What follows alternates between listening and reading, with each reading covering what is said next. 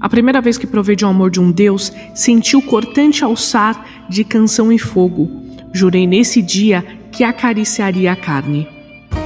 Oi, você gostaria de um café? Café com quê? Café com Cursed.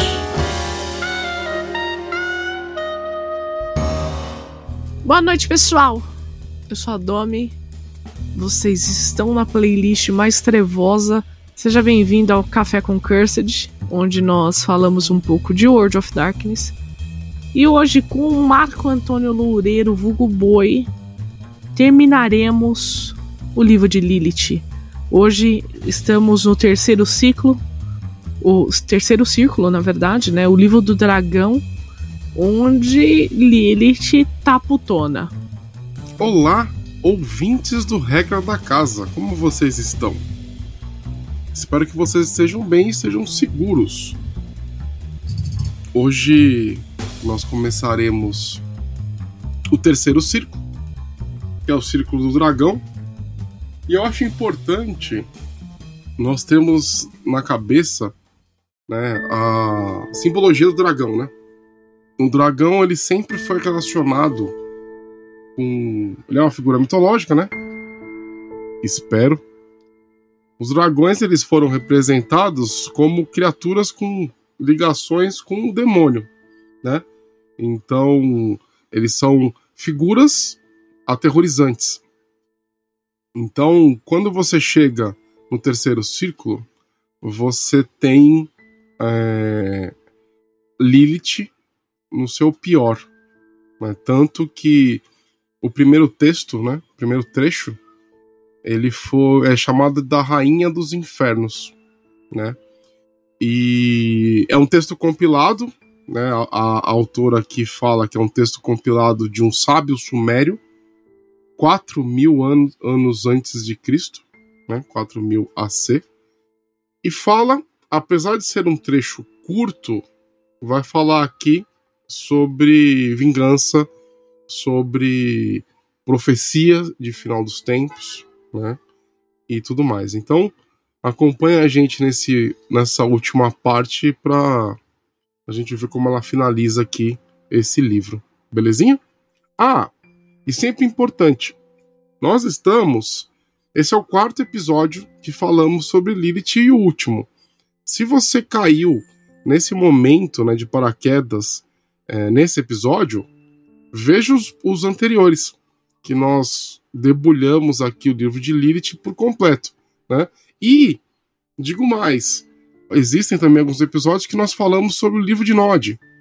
Então, se você, nós estamos fazendo o quê? Nós estamos fazendo uma série sobre esses livros em on, né, que existem, e nós estamos é, é, debulhando por partes. Só que o que acontece? Esses livros em on, eles oferecem é, é, eles são fragmentos de uma coisa maior. Então, se você quiser ter o completo, veja a série sobre o livro de Nod, depois vá para de Lilith, né? Porque aí você vai ter o, o, o, o, o panorama, né? Do, do, do, do, o panorama completo sobre o que nós estamos falando. Uma coisa muito importante que isso a gente sempre fala, mas é sempre bom a gente falar novamente, é que assim, estamos falando de livro on. O que quer dizer um livro on? Quer dizer que aquela situação, tá? Um personagem escreveu aquilo como se fosse dentro do jogo. É dentro do jogo. É como se o seu personagem em on ele escrevesse uma carta para outro personagem. É, o livro de Nod o livro de Lilith, eles são cartas, eles são fragmentos. O que quer dizer? Personagens históricos, acontecimentos de mesa dos, dos criadores, é, Instituto Tirei do Cu de um, de um mestre. Eles pegaram e criaram esses fragmentos para você colocar isso em jogo. Então nós temos que ler de duas formas: algumas anotações dentro do jogo e algumas notas que o autor deixou para nós, tá? E por que eu estou avisando isso? É, às vezes, é, no episódio passado mesmo, nós tínhamos a noção de que Lilith tinha, um, tinha uma visão do acontecimento do encontro dela de Caim E no livro de Nod, nós temos outro tipo de história. A, nós tínhamos a narração de Caim, né? E a, a, narrativa de Caim e a narrativa de Lilith são duas narrativas opostas. São diferentes. São... O que isso quer dizer? É que quando você conta algo, você vai contar da forma que você viveu, do seu sentimento. Então Caim contou da forma que ele viveu, do sentimento dele. Ele pode ter inventado ou não, não sabemos. Lilith pode ter inventado ou não, não sabemos. Mas a coisa que mais é intrigante e fascinante no World of Darkness é que quando você lê um livro de alguém, ou quando você lê um clã book, alguma coisa, você vai ver a visão do clã. Você vai ver a visão daquela pessoa. Não quer dizer que aquela visão está errada. Eu acho que a coisa mais notória que nós temos é, em Cartago mesmo, os Brujas, eles têm uma visão do acontecimento de Cartago e os Ventru, eles contam outra história. O que é real? Nós não sabemos. Só que cada um conta a história de como aconteceu porque eles estavam lá. Então tenha noção disso. Aqui nós estamos lendo o livro de Lilith, nós estamos vendo a visão dela, o sentimento dela, o que, que aconteceu para ela. Porque às vezes a gente vive a mesma situação, só que cada um tem uma experiência diferente. Eu vou dizer mais. Na verdade, a gente não está vendo aqui a visão. É, no livro de Nod, a gente não vê a visão de Caim só. Né?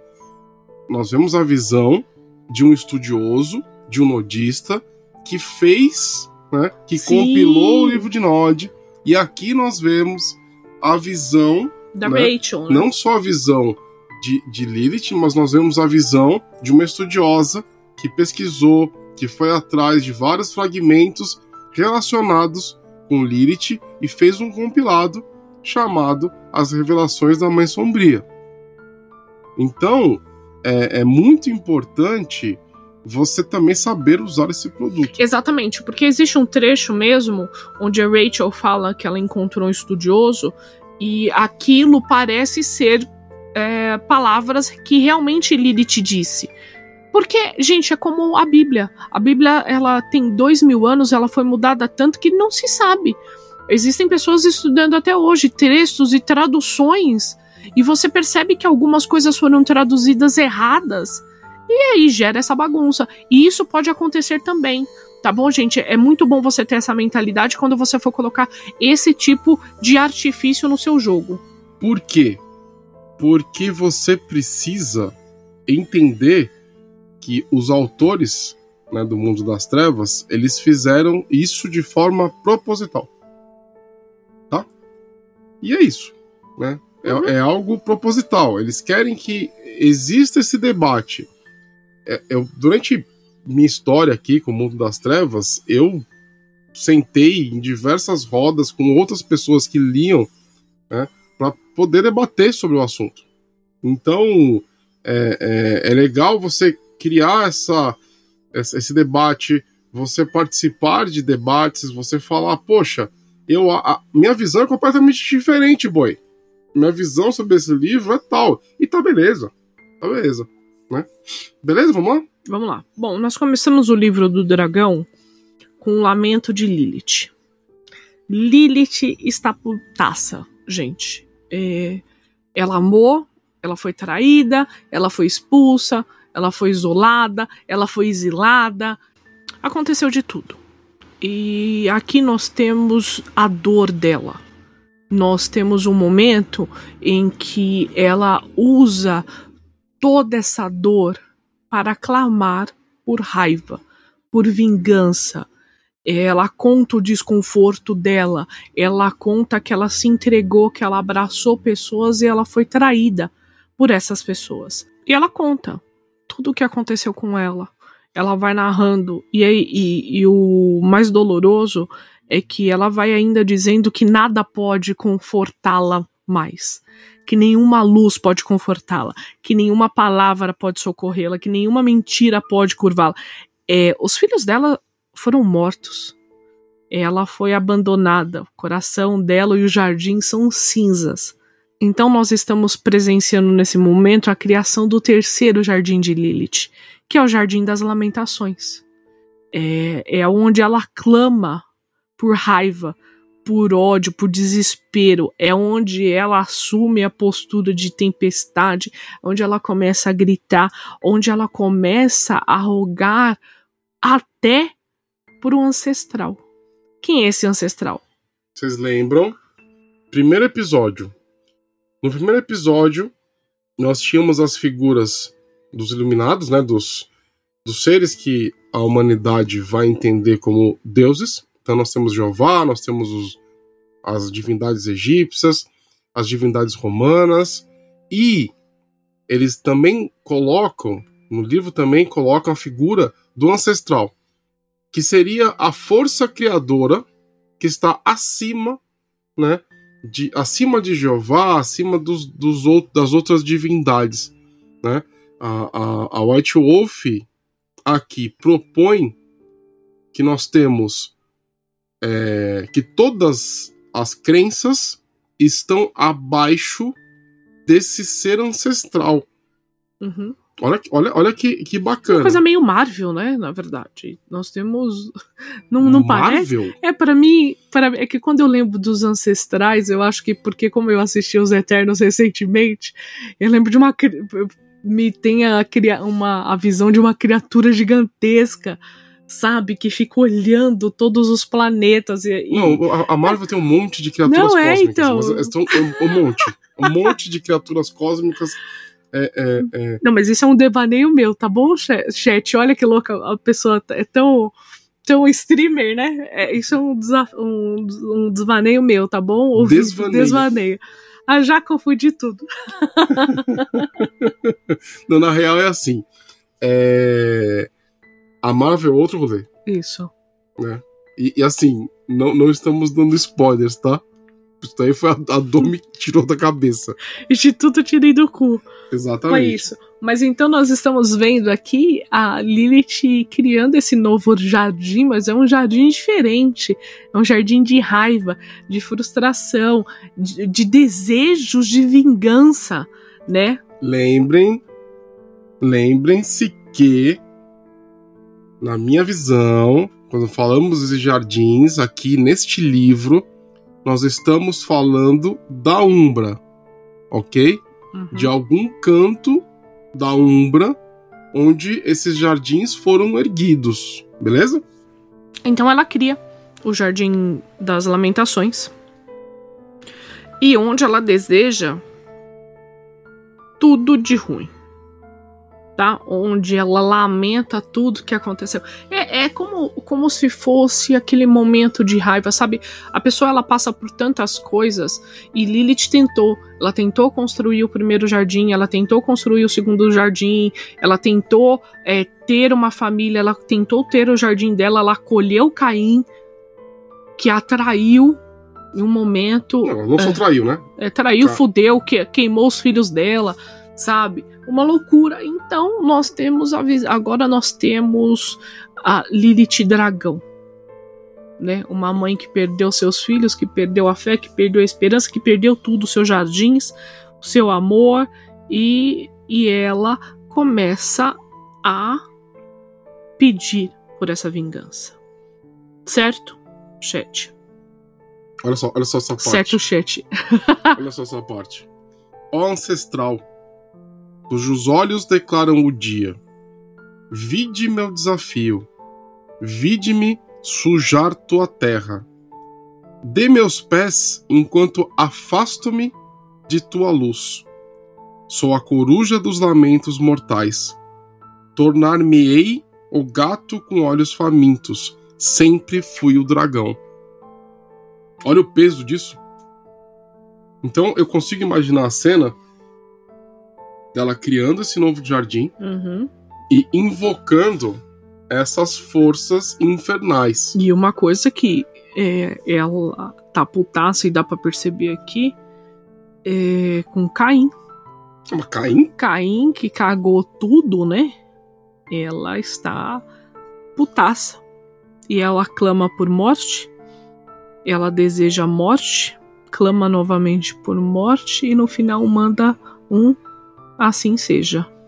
Daqui nós percebemos o porquê todo seguidor de Lilith eles acreditam que com a dor você chega em algo.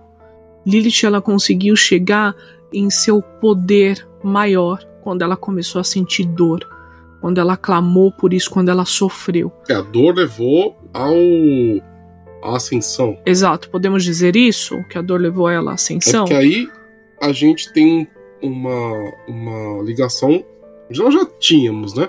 Mas aí a gente vê a ligação com até com Mago Ascensão, né? Hum. Só que nesse caso o paradigma dela seria né, essa, esse caminho da dor, né? Sim, da dor, do sofrimento, porque isso a tornou a tempestade, a tornou o dragão. É, nós temos uma nota aqui também da uh, editora, que é a Rachel, né? Que fala um pouquinho sobre a coruja, o gato e a serpente. Como que veio essa história? Ela. É são símbolos. São símbolos de Lilith. São símbolos de Lilith. É... O, o dragão, ele é um símbolo de Lilith, mas o dragão, ele é a versão mais sombria dela. Exatamente.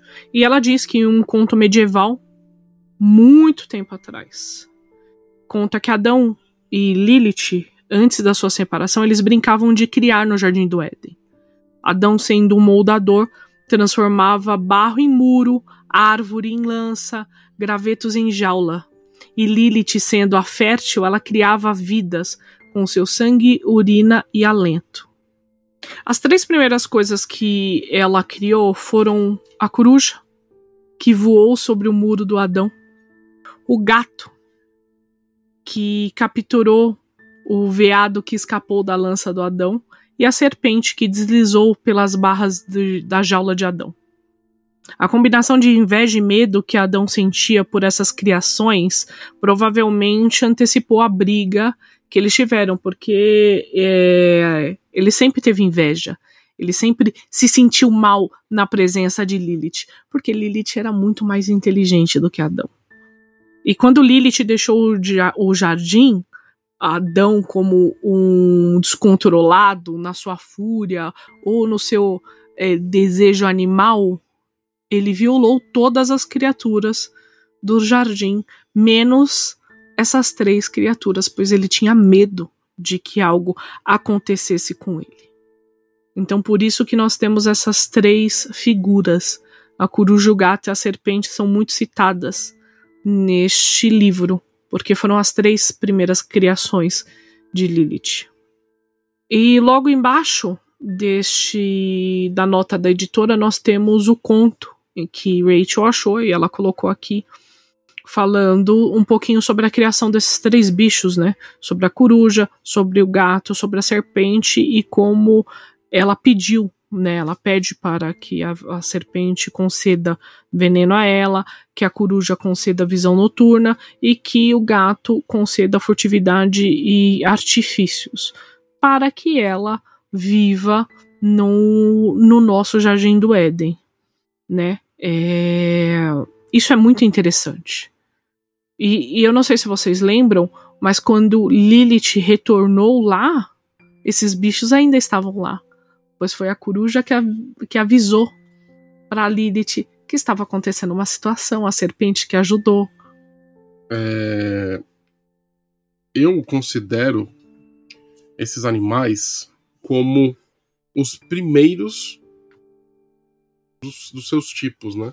Então, é, é a coruja, é a serpente, né? É o gato, são criaturas espirituais e primordiais que habitavam o jardim do Éden, né? São criações dela, de Lilith, né? É, nós sempre temos que pegar essas alegorias e tentar encaixar, pelo menos é o que eu faço, tá, gente?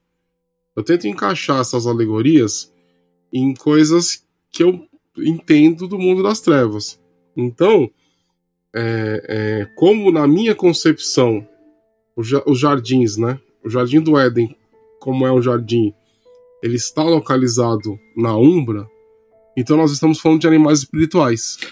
Aí vem até os totens dos garus, né? Que você tem vários tipos de totem, vários tipos de espíritos que você traz para seu caerne né? Eu acredito muito nisso também, que ela criou o gato, o a serpente, a coruja, né? Ela tenha desenvolvido o primeiro do seu nome, digamos assim. É. Aí é aquela união que a gente gosta de fazer do mundo das trevas aqui. Se a coruja foi criada, o totem, né? Foi criado por Lilith. Nós podemos fazer aí uma maluquice de falar que existe também ligação com o werewolf, né? Com o lobisomem. Uhum. A coruja é um totem de sabedoria dos garus e ela tem relação com, com a, os caminhos de morte, com mistérios da magia e um monte de coisas. Então, assim, é, perceba que eles fazem essa ligação, tá? Quando você vai estudando os livros da White Wolf, você percebe que tem uma conexão com tudo, tá? Então aqui, pegando esse gancho do animal primordial, nós estamos falando, né, da criação dos totens dos garus.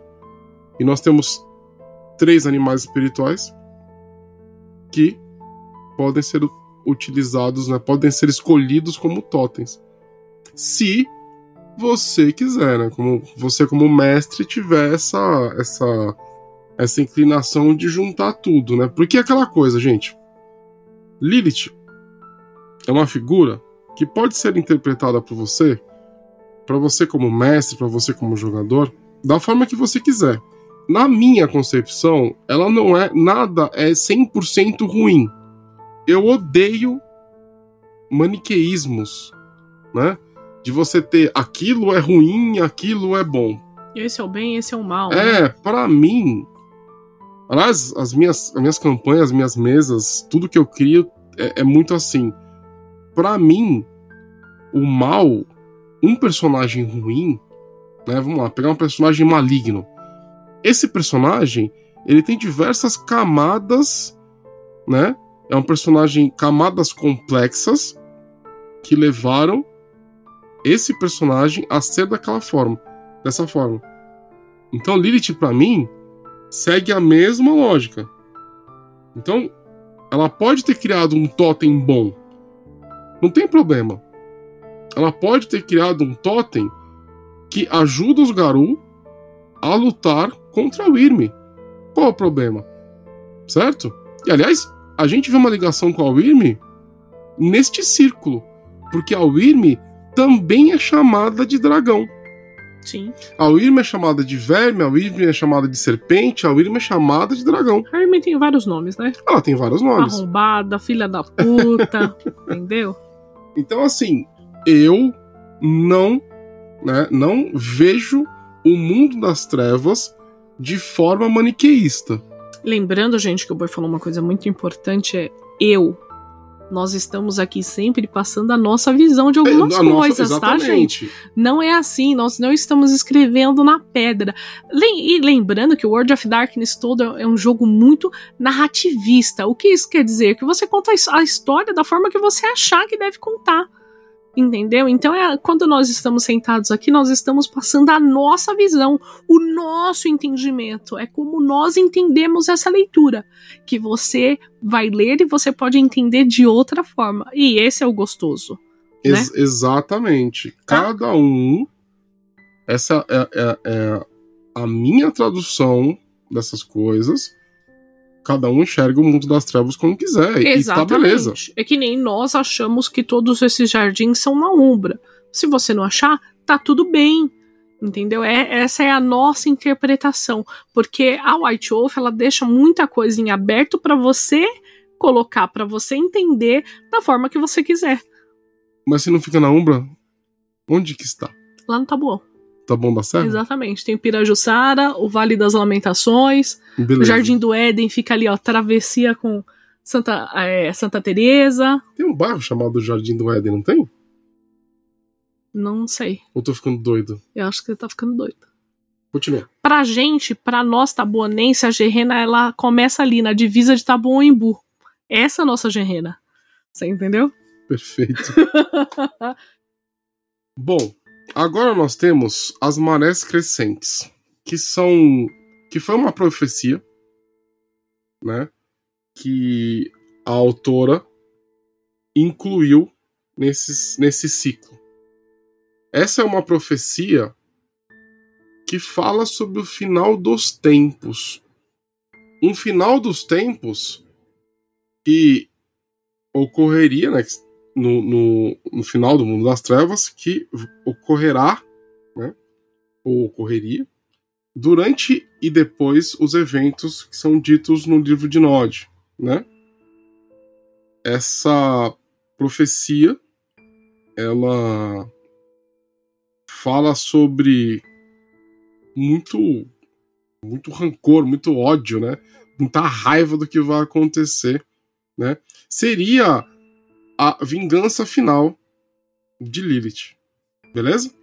Lembrando que esse, esses filhos de Sete, ele está, o livro se refere aos humanos. Sim. Ok? Aos filhos de Sete mesmo, não setitas. Não alcance Tita. Isso. Tudo bem? As marés crescentes. Tremei, ó filhos de Caim. Tremei, ó filhos de Sete. A mãe está vindo. A mãe está aqui. Com suas lições de loucura e as mãos cheias de sangue, ela vem renovar o mundo e sua carruagem é a dor e o horror. O cristal está quebrado, os demônios estão livres. O cristal está quebrado, os demônios estão livres.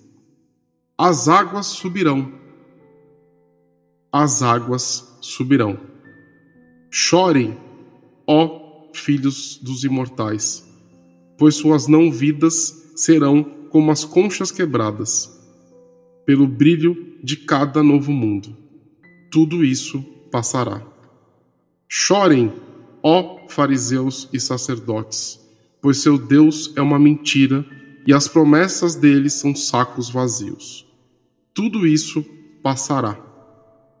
Chorem, ó larvas dos grãos, retorcendo-se na cesta de pão, pois seus ventres estão se partindo com um banquete e a tempestade de moscas se aproxima. Tudo isso passará. Chorem, ó pesadelos tenebrosos, pois os deuses dançantes de anteparos oscilantes os conduzirão ao esquecimento. A mãe está vindo. A mãe está aqui. Tudo isso passará. O cristal está quebrado, os demônios estão livres. O cristal está quebrado, os demônios estão livres. As águas subirão, as águas subirão.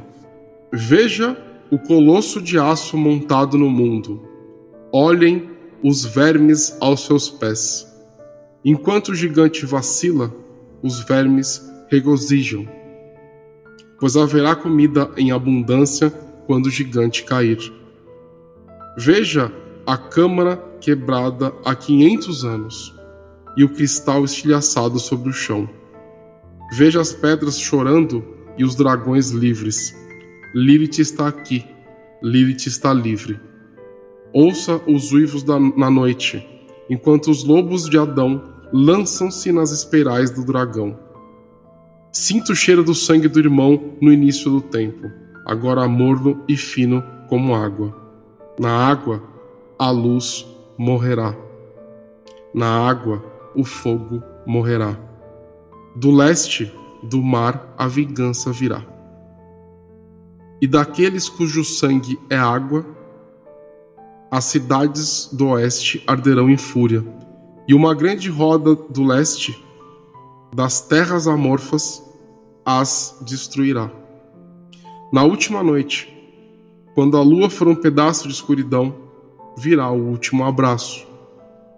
Brilha negro o sol, brilha negra a lua, as águas subirão, Arri, Rai, Lílito.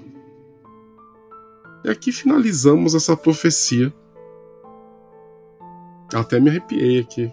Uma parte se cumpriu, né? Porque se as águas estão, subirão, que águas ela tá falando? Do dilúvio? É o novo dilúvio?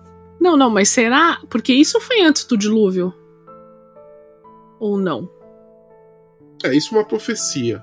Hum. Que, que foi. Que foi é, é, é, proferida Uhum. bem depois. Entendeu? Então. é, algum. Algum membro, algum oráculo recebeu, né? Aqui tem até o nome do possível oráculo, que é Patrícia de la Forge, né? É, é o, é o que fala aqui. Recebeu essa profecia e proferiu. né? Então isso é bem depois do, do dilúvio. Talvez o final dos tempos venha na forma de um segundo dilúvio. Mas aí fica a critério de- da interpretação de cada um. É forte, né?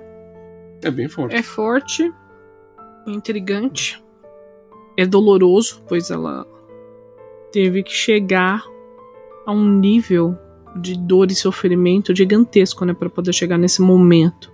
Eu vou só fazer uns comentários em cima desse texto, só para deixar alguns pontos mais claros do que é minha interpretação, tá bom? Quando fala aqui do dos filhos de Sete, a gente tá falando dos humanos, tá? Dos mortais. E não do clã Setita, beleza? Eu falo tremei, ó filhos de Sete, tá? Esse cristal, o cristal está quebrado, os demônios estão livres. Pra mim, é, o, que- é a película, né? é o que separa a Umbra do mundo físico, do mundo do plano material. né? Então, é, aqui para mim é claro, né, em dizer que o cristal quebrou, né? Que eu acho que é a redoma, né, que protege, que é a película, né, que seria a, a o que separa o mundo físico do coisa vai do mundo físico do material vai acabar né, e os demônios vão conseguir é, é, entrar na Terra. Né? E, a- e a água, né, o lance da água que vai subir, tem muito a ver com Lilith, né? Que Lilith foi pro mar, ela deu cria no mar, ela, ela fica um tempo ali, né? Criando, criando, criando, entendeu? Então, é, é, para mim, esses pontos são muito claros, né? E no final, no final ela fala: enquanto os lobos de Adão lançam-se nas espirais do dragão. Esse trecho aqui no final, no, meio, né? Falando de espiral e de dragão, para mim tem a ver com o Irme, né? Porque a Irme tem as espirais, né? Em que você desce e você se corrompe. Então esse trecho aqui, esse texto, tem muita, mas muita simbologia, né? E é uma profecia muito forte. Beleza? E com isso, pessoal, acabamos o livro de Lilith. Acabamos essa leitura, a nossa interpretação do que vivenciamos aqui sobre os acontecimentos. E agora eu acho que o boizinho podia dar pra gente dicas de utilização deste material nas nossas mesas. Porque, querendo ou não, você já tá fazendo isso, né? Na mesa do Cursed toda segunda-feira lá ao vivo, você colocou grandes elementos do de Lilith na aventura. É, eu gosto muito, como eu tenho essa busca né, para fugir do maniqueísmo, eu gosto muito dessas ideias con- contrárias, né? Então nós temos a mitologia de Caim. Aí quando você, quando você lê a mitologia de Lilith, você facilmente consegue colocar elementos que contrariam o status quo, né? Dos vampiros. Então eu gosto bastante disso e eu uso isso muito nas minhas campanhas. Eu acho, eu vou dar algumas, algumas sugestões aqui de como que você pode utilizar isso na sua mesa, tá? Como que você pode usar esses livros, ok? É, eu já falei, acho que isso aqui antes. Os livros eles podem ser encontrados pelos personagens, né? Como peças antigas. Talvez, se você quiser fugir do do, do clichê, né? Você pode colocar, sei lá. Você pode fazer uma aventura no Cairo, né? Cairo, por exemplo, é, é, o Cairo by Night é um, é um livro oficial. Né? Você pode colocar o livro oficial da White Wolf, que é o cenário do Cairo by Night. Você pode utilizar que os personagens têm que ir para lá, ou moram lá, ou moram perto, e eles encontram esses livros, um desses livros, e aí é, pode ter gente atrás, pode ter até o culto né, de Lilith atrás do, desse, desses fragmentos reais e tudo mais. Outra sugestão é. Você tem a sua cidade, né? Acho que a maioria dos mestres faz isso, né? Cria uma cidadezinha, um by night próprio, e aí narra naquele mesmo, naquela mesma cidade. O que você pode fazer é colocar um culto, né, Bahari, infiltrado na cidade, querendo é, até derrubar a, a, estrutura da Camarilla que existe na cidade. Camarilla Sabá, isso tanto faz, tá? Serve para qualquer tipo de estrutura. Eles querem derrubar né, esse, esse, essa estrutura de poder. E aí você, o que, que é bacana?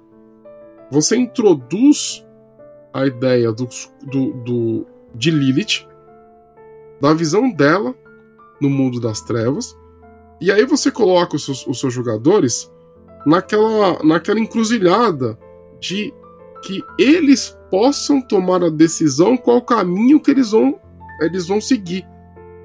Então, existe o culto na cidade, sei lá, o xerife ou alguém, existe um prêmio para quem conseguir revelar esse mistério. Eu gosto muito de colocar assassinato, então você, vocês podem colocar um assassinato. Os jogadores, os personagens começam a investigar, eles descobrem o lance desse culto, eles começam a meio que trabalhar para a estrutura da camarila local. Vou usar camarila porque é um exemplo mais fácil, tá? Mas pode ser outra, outra seita. E aí, no final, eles se deparam com a, a, a, a, a filosofia de Lilith. E aí é bacana você deixar em aberto a resolução disso, né? Os jogadores eles podem seguir o culto, eles podem se tornar cultistas de Lilith e começar a agir contra o príncipe. Ao mesmo tempo que eles podem continuar contra né, o culto, desmantelá-lo, uma coisa assim. Tá? Então, é, é, é, é uma possibilidade também. Outra coisa bacana que você pode colocar na sua mesa é o encontro com algum desses personagens que escreveram né? Que, que você pode colocar a Rachel na sua mesa. E ela encontra com os, os personagens, ela pode é, pedir um para se roubar um fragmento. Pode até chegar na morte de Rachel. Né? Lembrando que Rachel ela quebra a máscara para poder morrer. Exato. Porque ela, ela cumpriu o objetivo dela, né? Então ela pegou todo o dinheiro que ela tinha, ela fez 20 mil cópias deste livro e ela quebra a máscara. E seria interessantíssimo Sim. uma aventura da caçada dela. Oh, olha só que bacana. Entendeu? A ideia da Doma é bem legal. Vocês, os, os, personagens, eles podem trabalhar para o escritório de um justicar. Uhum. E aí, o justicar, para quem não sabe, tá? O justicar ele tem um, um, como se fosse um escritório, né? Um, uma base de operações. E... Inclusive, desculpa te cortar, mas inclusive eu acho que é um bom tema a gente fazer, uh, trazer no podcast, os cargos que existem, né? Podemos né? Porque fazer. muita gente pergunta pra gente o significado e a gente não chegou a comentar, né? Sobre os cargos que tem a Camarilla, o Sabá, a gente podia explicar podia isso bonitinho. Isso, sim, com certeza. Desculpa. Não, não tem problema, imagina. Então você pode ter, ter um escritório do Justicar, o, existem é, é, membros que trabalham para o escritório do Justicar, são os arcons. Tem outros, né, que trabalham para o escritório, mas assim, os arcons eles são como se fossem investigadores barra executores da vontade dos justicares, né? Então vocês, o, o, os personagens podem trabalhar para o escritório de um justicar e ir atrás da Rachel. Ou fazer uma aventura que. Aí os, os jogadores vão ficar meio putos, né? Mas fazer uma, uma, uma, uma aventura em que os jogadores eles precisam encontrar as 20 mil cópias desse livro. Nossa, mas aí é sacanagem. Aí né? é sacanagem. Aí é tipo o filho da putagem que você colocaria na sua mesa. Já pensou? Não. Bora não jogar. Domi? Não, não. Mas isso é legal, então vocês podem narrar esses acontecimentos, entendeu? Pode ter um acontecimento que uma das cópias ela cai na camarila da sua cidade. E aí? O que que acontece? É, alguém pode pedir. Começa, começa a discussão política ali para saber se aquilo é verdade ou não, sabe? Você pode colocar isso num contexto político bem legal para gerar uma intriga na sua camarila e desta- e desestabilizar essa situação.